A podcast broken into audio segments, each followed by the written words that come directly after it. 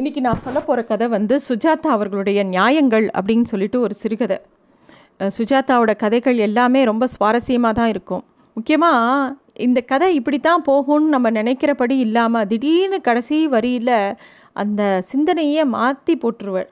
நமக்கு வந்து இப்படியா அப்படின்னு ஆச்சரியத்தோடயே ரொம்ப நேரம் அந்த கதை நம்ம மனசுக்குள்ளே தேங்கியிருக்கும் அந்த மாதிரி எழுதக்கூடியவர் சுஜாதா. இந்த கதை நியாயங்கள் வந்து ஒரு சுவாரஸ்யமான கதை. ஊர் மனைவி வேலை எல்லாம் புதுசு. என் மணிக்கட்டில் கட்டியிருந்த திருமணக் கயிறு கூட பத்து நாட்கள் கரைந்து ஹனிமூன் நாட்கள் முடிந்து விட்டன ஆரம்பத்திலிருந்து சாக்லேட் கனவுகள் கரைந்து பெங்களூர் வீடு தேட கட்டாயம் ஏற்பட்டு விட்டது. மனைவியை விட்டு தற்காலிக பிரிவு. ஒரு ஆளுக்கு கல்யாணம் ஆன புதுசு புது ஊருக்கு வேலை மாற்றி மாத்தலாயிருக்கு பெங்களூருக்கு. பாஷை தெரியாத ஊர் அங்கே ஒரு புது வேலை மனைவியும் புதுசு. ஆனால் மனைவி ஊரில் இருக்கா? இவர் வீடு தேட ஆரம்பிச்சிருக்காரு. மனைவி வந்து காஞ்சிபுரத்தில் இருக்கா? கணவனை பிரிஞ்ச துக்கத்தில் அவளும் தினமும் லெட்டர் போடுறா. இவரும் கவிதையாக எழுதி தள்ளுறார். இந்த நெ- இதுக்கு நடுவில் இவருக்கு பெங்களூரில் ஒரு புரோக்கர் கிடைக்கிறான் கிருஷ்ணப்பா அப்படின்னு சொல்லிட்டு. இந்த கிருஷ்ணப்பா நல்லா அழுக்கு தொப்பி ஒரு அழுக்கு கோட்டு இவரை கூட்டுன்னு வீடு விட அலையிறான். இவருக்கா ஒரு மாதம் கிட்ட வீடு தேடிட்டு ஒரு விஷயம் மட்டும் தெளிவாக தெரியறது. பெங்களூரில் இருக்கக்கூடிய எல்லாரும் கொள்ளக்காரங்க. அதுவும் வீட்டு ஓனர்கள். அவங்க ஆசைப்படுற அளவுக்கு அளவே கிடையாது. இவ்வளோ வாடகையா? அப்படிங்கிற ஒரு எண்ணம் இருக்குது இவருக்கா நாட்கள் போயிட்டே இருக்குது மனைவியை பிரிஞ்ச துக்கமும் தாங்கல. மனைவி எழுதுகிற கடிதமும் என்ன பதில் சொல்கிறதுனே தெரியல. ஒரு நாள் ராத்திரி வந்து திடீர்னு இந்த கிருஷ்ணப்பா வந்து ராத்திரி எட்டு மணி இருக்கும்.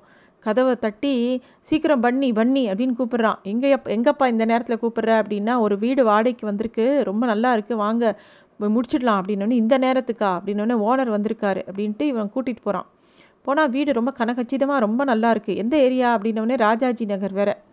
இவரால் நம்பவே முடியல. ராஜாஜி நகரில் இவ்வளோ கச்சிதமான வீடா? அதுவும் கம்மியான வாடகைக்கா? அப்படின்ட்டு அந்த வீட்டு ஓனரை பார்க்குற வீடு ஓட் வீட்டு ஓனர் வந்து ரொம்ப சாத்வீகமாக இவரை பார்த்து ரொம்ப அன்பொழுக சிரித்து எவ்வளோ சார் வாடகை? அப்படின்னா இரநூறுபா அப்படிங்கிறார். இவனால் நம்பவே முடியல. இரநூறுபாய்க்கு இவ்வளோ அழகான வீடா? சரி அட்வான்ஸ் அப்படின்னா உங்களுக்கு என்ன தோணுதோ அது கொடுங்க அப்படிங்கிறார். இவரால் மனசே தாங்கலை. என்னடா இவ்வளோ அழகான வீடு இரநூறுபா வாடகை அதுவும் ராஜாஜி நகர் பக்கத்துலேயே பஸ் ஸ்டாண்டு பக்கத்துலேயே கடை காலேஜு திருமண மண்டபம் க பைப்பை திறந்தால் காவேரி கொட்டுறது. நிஜமாகவே இது ரொம்ப ஆச்சரியமாக இருக்குது சார் இது நிஜமாவே உங்கள் வீடா? அப்படின்னு இவர் கேட்க சார் நீங்கள் ஏன் கேட்குறீங்கன்னு எனக்கு புரியுது. எனக்கு வந்து மனுஷா தான் முக்கியம். பணமா சார் முக்கியம். இதுக்கு முன்னாடி கூட ஒருத்தர் வந்து எட்நூறுரூபா தரேன்னார். நான் ஒத்துக்கலையே. எனக்கு உங்களை பார்த்தவொடனே மனசுக்கு பிடிச்சி போச்சு. அப்படின்ன உடனே வேகமாக இந்த ஆள் செக் புக் எடுக்கிறாரு. செக்கெல்லாம் வேணாம் சார் மனைவியோட சேர்ந்து வந்து பணம் கொடுங்க. எனக்கு ஒன்றும் அவசரம் இல்லைன்னொடனே உங்களுக்கு அவசரம் இல்லை சார் எனக்கு ரொம்ப அவசரம். இந்த வீடு ரொம்ப பிடிச்சி போயிருக்கு. வேறு யாராவது வந்துடக்கூடாது. அதனால் நான் கொடுக்குறேன். அப்படின்னு சொல்லிட்டு அவசரமாக செக் எழுதி கொடுத்துட்டு ஒரு வாரத்திலேயே மனைவியை கூட்டிகிட்டு வர்றாரு மனைவி ஒரு பன்னெண்டு பொ- பொ- பெட்டிகளோட வரா. வீட்டு செட்டப் பண்ணுறது ஒரு இடத்துல வீடு அமையிறது கல்யாணம் ஆகி புதுசாக கொடுத்துன்னு வர்றதுங்கிறது ஒரு சாதாரண விஷயம் கிடையாது. பால் கார்டு ரேஷன் கார்டு அப்புறம் வந்து கேஸ் சிலிண்டர் ஏகப்பட்ட வேலை. எல்லாத்தையும் செட் பண்ணிவிட்டு ஒரு வழியாக நிம்மதியாக ஒரு குடுத்தனத்தை ஆரம்பிக்கலாம் அப்படின்னு சொல்லிட்டு ஆஃபீஸும் போயிட்டு வந்தால் ரெண்டு மூணு நாளில் மனைவி ரொம்ப சோகமாக வாசலில் உட்காந்துருக்கா என்னடி என்ன ஆச்சு? ஏன் இவ்வளோ சோகமாக இருக்குது அப்படின்னா உங்களுக்கு வீடு பார்க்கணுன்னா அவசரப்பட்டு ஒரு வீடு எடுத்துடுறதா என்ன ஏதுன்னு விசாரிக்க வேண்டாமா? இது எப்படிப்பட்ட வீடு? என்ன ஏதுன்னு தெரிய வேண்டாமா? நம்ம என்ன விஷயம் என்ன ஆச்சு? ஏதாவது பிரச்சனையா? ஏதாவது யாராவது ஏதாவது பாடுறாங்களா? யாராவது அழகிறாங்களா என்ன ச பிரச்சனை? என்ன விஷயம்? வீட்டில் ஏதாவது சரியில்லையா? அப்படின்னு அவர் கேட்க ஒன்றும் வேண்டாம். இங்கேயே நில்லுங்க. உங்களுக்கே தெரியும். அப்படின்னா என்ன சொல்ல வர? சொல்லு சொல்லு. அப்படின்னு இவர் கேட்க இல்லை வெயிட் பண்ணுங்கள் உங்களுக்கே கேட்கும் அப்படின்ன திடீர்னு ஒரு சத்தம் அலறல் சத்தம் ஐயோ அடிக்காதீங்க அடிக்காதீங்க. ஐயோ முட்டு அண்ணே முட்டு வலிக்குது எசமா எசமான்னு ஒரே சத்தம். இவருக்கு அப்படியே அடிவயிறை கலக்கிறது அந்த அழுக்குறலும் அந்த சத்தமும். என்னது இது? அப்படின்னோடனே வெயிட் பண்ணுங்க இன்னும் கேட்பீங்க அப்படிங்கிறான். கொஞ்ச நேரத்தில் திருப்பியும் ஒரு அலறல். என்னன்ன உடனே அவள் சொல்கிறா நம்ம வீட்டுக்கு நேர் பின்னாடி போலீஸ் ஸ்டேஷன். அங்கே வந்து எவனோ ஒருத்தன் போலீஸ்காரன் வந்து போட்டு அடி அடின்னு இன்னொருத்தனை மாடு மாதிரி அடிக்கிறான். காத்தாலேருந்து அரை மணி நேரத்துக்கு ஒரு தடவை இந்த மாதிரி ஒரு சத்தத்தை நான் கேட்டுன்னு இருக்கேன் வீடு பார்க்கும்போது இதெல்லாம் விசாரிக்க மாட்டீங்களா? அப்படின்னோடனே இவனுக்கு என்னன்னே புரியல. அடப்பாவி அப்படின்னு இருக்குது இங்கே வாங்க வாசலில் ஒரு பொண்ணு இருக்கா? அவள்கிட்டே கேளுங்க அப்படின்னோடனே பக்கத்து வீட்டு பொண்ணை கூப்பிட்டு ஏம்மா இப்படி தான் சத்தம் கேட்குமா? உடனே ஆமாம் பின்னாடி வீரபத்ரையான்னு ஒரு இன்ஸ்பெக்டர் இருக்கார் போலீஸ் ஸ்டேஷனில். அவர் தான் போட்டு எல்லாரையும் சாத்து சாத்துன்னு சாத்துவார். வீரபத்ரையா வந்து அடிக்க ஆரம்பிச்சிட்டாருன்னா இந்த அலறல் சத்தம் எவ்ரி ஒன் ஹவர் கேட்டுக்கிட்டே இருக்கும் அப்படிங்கிறான் இவனுக்கு என்ன பண்ணுறதுனே புரியல. அப்படியே ஸ்தம்பிச்சு போகிறான் இருக்கிற இருக்கிறதுல இந்த மாதிரி ஒரு பிரச்சனையா அப்படின்னு. உன் மனைவியா? எங்கே? ஒரு வீடு பார்க்குறதுனா நாலு பக்கம் விசாரிக்க மாட்டிங்களா? என்ன ஏது? பக்கத்து காம்பவுண்டில் என்ன இருக்குது அதெல்லாம் பார்க்க மாட்டிங்களா? அப்படின்னு அவள் பாட்டுக்கு சொல்லிகிட்டே போகிறா இரு இரு நான் இதுக்கு எதாவது வழி பண்ணுறேன் அப்படிங்கிறான். சரின்னு நேராக பின்னாடி போய் பார்த்தா அந்த போலீஸ் ஸ்டேஷனில் வந்து வெளியில் நின்று வேடிக்கை பார்க்குறாரு உள்ளுக்குள்ளே யாரோ இன்ஸ்பெக்டர் பெரிய மீசை வச்சுன்னு வீரபத்ரையாங்கிற வா பேருக்கு ஏத்தாப்பில் மீசை வச்சுட்டு இருக்கிற மாதிரி தோன்றுறது. அதுக்குள்ளே அவங்க போலீஸ் கான்ஸ்டபிள் என்னப்பா வேணும் அப்படின்னோடனே மனசுக்குள்ளே தோணுது ஏயா நீங்களாம் மனுஷன்தானா இப்படி தான்? இன்னொருத்தர் ஆளை போட்டு அடிப்பீங்களா? உங்களுக்குலாம் மனசாட்சியாக இல்லை மனசாட்சியே இல்லையான்னு கேட்கலான்னு தோன்றுது ஆனால் ஒன்றுமே கேட்க பயம் வருது வருது. ஒன்றும் இல்லை அப்படின்னு சொல்லிட்டு வேகமாக விருட்டுன்னு வீட்டுக்கு வந்துடுறாரு. வீட்டுக்கு வந்துட்டு இவங்க வீட்டு பின்னாடி இருக்கிற கொல்லை பக்கத்தில் ஒரு ஸ்டூலை போட்டு எட்டி பார்த்தா அந்த போலீஸ் ஸ்டேஷனோட கொல்லை பக்கம். அதை பார்த்தா அங்கே ஒருத்தன் வந்து நல்லா மூக்கு கையெல்லாம் அப்படியே பேந்து ரத்தம் சொட்டின்னு ஒருத்தன் உட்காந்துருக்கான் கொல்லை பக்கத்தில். அதை பார்த்தோன்னே இவருக்கு வயிற்ற கலைக்கிறது. சரி என்ன பண்ணலாம்? போலீஸ் ஸ்டேஷன்லேயே போய் போலீஸ் ஸ்டேஷன்னால தான் பிரச்சனைன்னு புகார் கொடுக்க முடியுமா? அதுவும் முடியாது. என்ன பண்ணலாம்? அப்படின்னு யோசிச்சுட்டே இருக்கார். சரி இவரோட ஃப்ரெண்டு வக்கீல் சாரதி கிட்ட போய் கேட்குறாரு இவர் போலீஸ் ஸ்டேஷன்லாம் போய் கோ புகார் பண்ண முடியாது.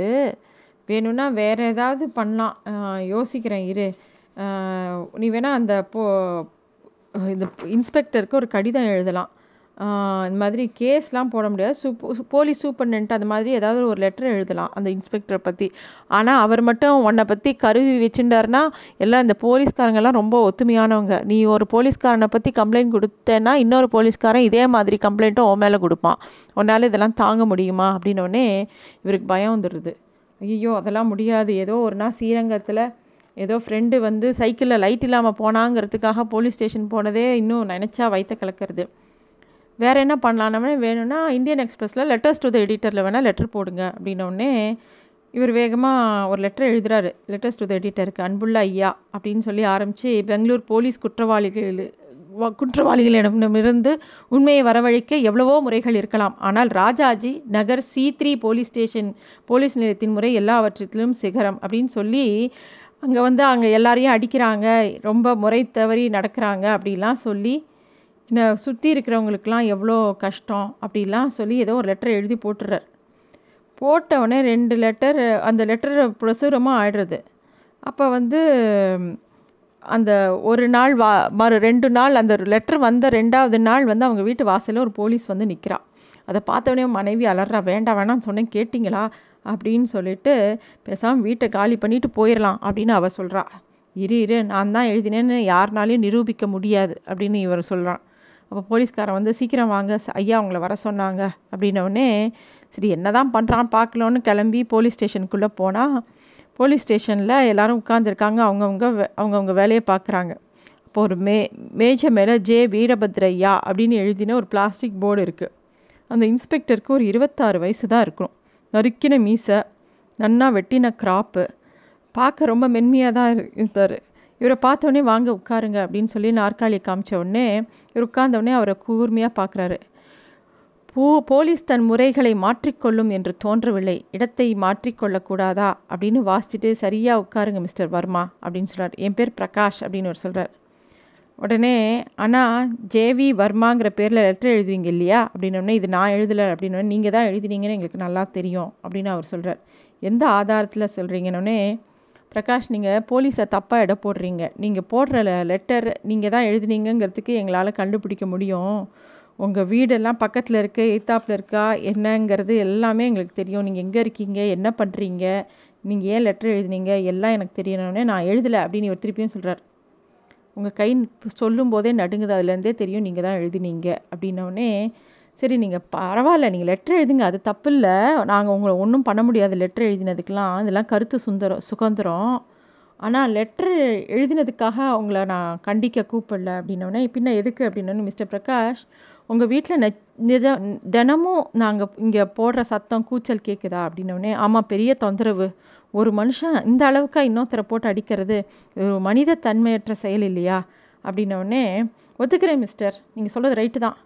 ஆமாம் அடிக்கிறதுக்கு எங்கேயா சட்டத்தில் உரிமை இருக்கா? அப்படின்னு இவன் திருப்பியும் கேட்குறான் பிரகாஷ். அந்த இன்ஸ்பெக்டர் ஆமாம் ஆமாம் சட்டப்படி அடிக்கிறதுக்கெலாம் எங்களுக்கு உரிமை கிடையாது ஒத்துக்கிறேன் அப்படிங்கிறான்.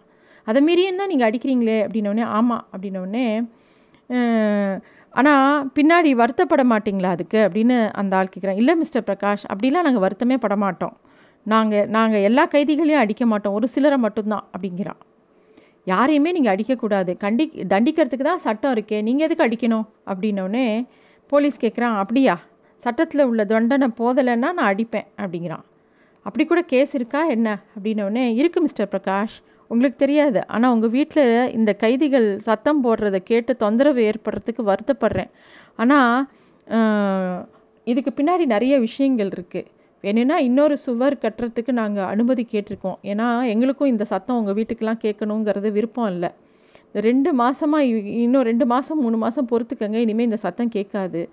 ஏன்னா நாங்கள் வந்து இன்னும் கனமான செவர் எழுப்ப போகிறோம் அப்படின்னு அந்த இன்ஸ்பெக்டர் சொல்கிறார் அந்த இன்ஸ்பெக்டர் பேச பேச என்னமோ அவர் அடிக்கிறதையே நியாயப்படுத்துகிற மாதிரி இருக்குது நான் இப்படி தான் அடிப்பேன்டா.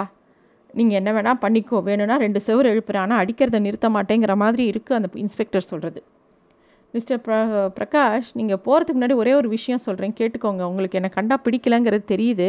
இருந்தாலும் நான் சொல்கிறத கேளுங்க அப்படின்னு அந்த இன்ஸ்பெக்டர் பேச ஆரம்பிக்கிறார். த்ரீ எயிட் செவன் அந்த ரத்னத்தை கூட்டிகிட்டு வா அப்படின்னு கூப்பிட்ற சொல்கிறார் அப்படியே உள்ளே போனால் ஒரு ஆசாமியை கூட்டின்னு வராங்க. நல்லா கருப்பான ஆள் ஒரு ஆளை வரா. அவன் மூங்கி மூஞ்சிலாம் அட்டிப்பட்டு வீங்கியிருக்கு. மிஸ்டர் பிரகாஷ் இவனை தான் நேற்று ராத்திரி அடித்தேன் நன்னா அடித்தேன் அப்படிங்கிறான். உடனே பிரகாஷ்ங்கிறவர் தெரிய எனக்கு நல்லா தெரியும் நீங்கள் இவங்களை அடிச்சிங்கன்னு சொல்லிட்டு நேற்று ராத்திரி பூரா அப்படி ஒரு அலறல் கேட்டது அப்படின்னோடனே அவன் என்ன செஞ்சான் தெரியுமா? பஸ் ஸ்டாண்டில் திருடினான். அவ்வளோதான் என்ன திருடினா? ஒரு நகையை. அவ்வளோதான் நகை எங்கே இருந்தது? ஒரு பெண்ணோட காதில். அவள் தோடு. எப்படி திருடினா எப்படி திருடினான் தெரியுமா? ஒரு கத்தியால் அவள் காதை அப்படியே அறுத்து எடுத்துட்டான். ஐயோ அப்படியா? அப்படின்னு திருடி ஓடி போய் தடுக்கி விழுந்து பிடிபட்டிருக்கான் மிஸ்டர் பிரகாஷ். அவனை ராத்திரி கொண்டு வந்தாங்க. அந்த கண் அந்த பொண்ணோட காது பூரா ரத்தம். அவள் காது தனியாக நகையோட அப்படியே துண்டாக இருக்குது பார்க்குறீங்களா அப்படியே மேஜர் ட்ராயை திறந்து கா எடுத்து காட்டுறாரு. அப்படியே உப்பி வீங்கி போன ஒரு கருநீல ரத்தக்கரையில் ஒரு நடுவில் ஒரு மினுமினுப்பு பார்க்கவே கன்றாவியாக இருந்தது. வேண்டாம் வேணாம் உள்ளே வச்சுருங்க அப்படின்னு அலறாரு இந்த பிரகாஷ். உடனே இந்த இன்ஸ்பெக்டர்ஸ் இன்ஸ்பெக்டர் சொல்கிறார் இது நிஜம் வைரம் கூட கிடையாது அந்த தோடு. அதோட மொத்த விலையே எட்டு ரூபா தான். சொல்லுங்கள் இந்த குத்தத்துக்கு நீதிபதி அளிக்கிற தண்டனை என்னவா இருக்கும்? சிறை. ஒரு ஒரு ஜெயிலில் போடுவாங்க. வேளா விலைக்கு சாப்பாடு சோப்பு கட்டி இப்படி வசதி. போதுமா? அந்த பொண்ணு அந்த வழியில் கதறி துடித்தாலே எவ்வளோ கஷ்டப்பட்டிருப்பா. எதுக்கு? பஸ்ஸுக்கு காத்திருந்ததுக்காவா? இல்லை இந்த எட்டு ரூபாய்க்கு பல பழம் ஒரு தோடு போட்டிருந்தாலே அந்த பாவத்துக்கா? எதுக்காக அவளுக்கு அந்த தண்டனை? அவள் கூக்குரலை யார் கேட்பாங்க? அவளுக்கு அத்தனை வேதனை கொடுத்த இவனுக்கு வழின்னா என்னன்னு தெரிய வேண்டாமா? எப்படி ஒரு பொண்ணோட காதை அப்படியே அறுக்க தோணும் ஒரு தோடுக்காக? எப்படி வலிக்கும்னு இவன் அனுபவிக்க வேண்டாமா? சொல்லுங்கள் இவனை அடித்து நொறுக்காமல் விட்டுடலாமா சொல்லுங்கள் மிஸ்டர் பிரகாஷ். அப்படின்னு அந்த இன்ஸ்பெக்டர் வந்து பிரகாஷை பார்த்து கேட்குறாங்க பிரகாஷ்க்கு என்ன பதில் சொல்கிறதுனே தெரியல.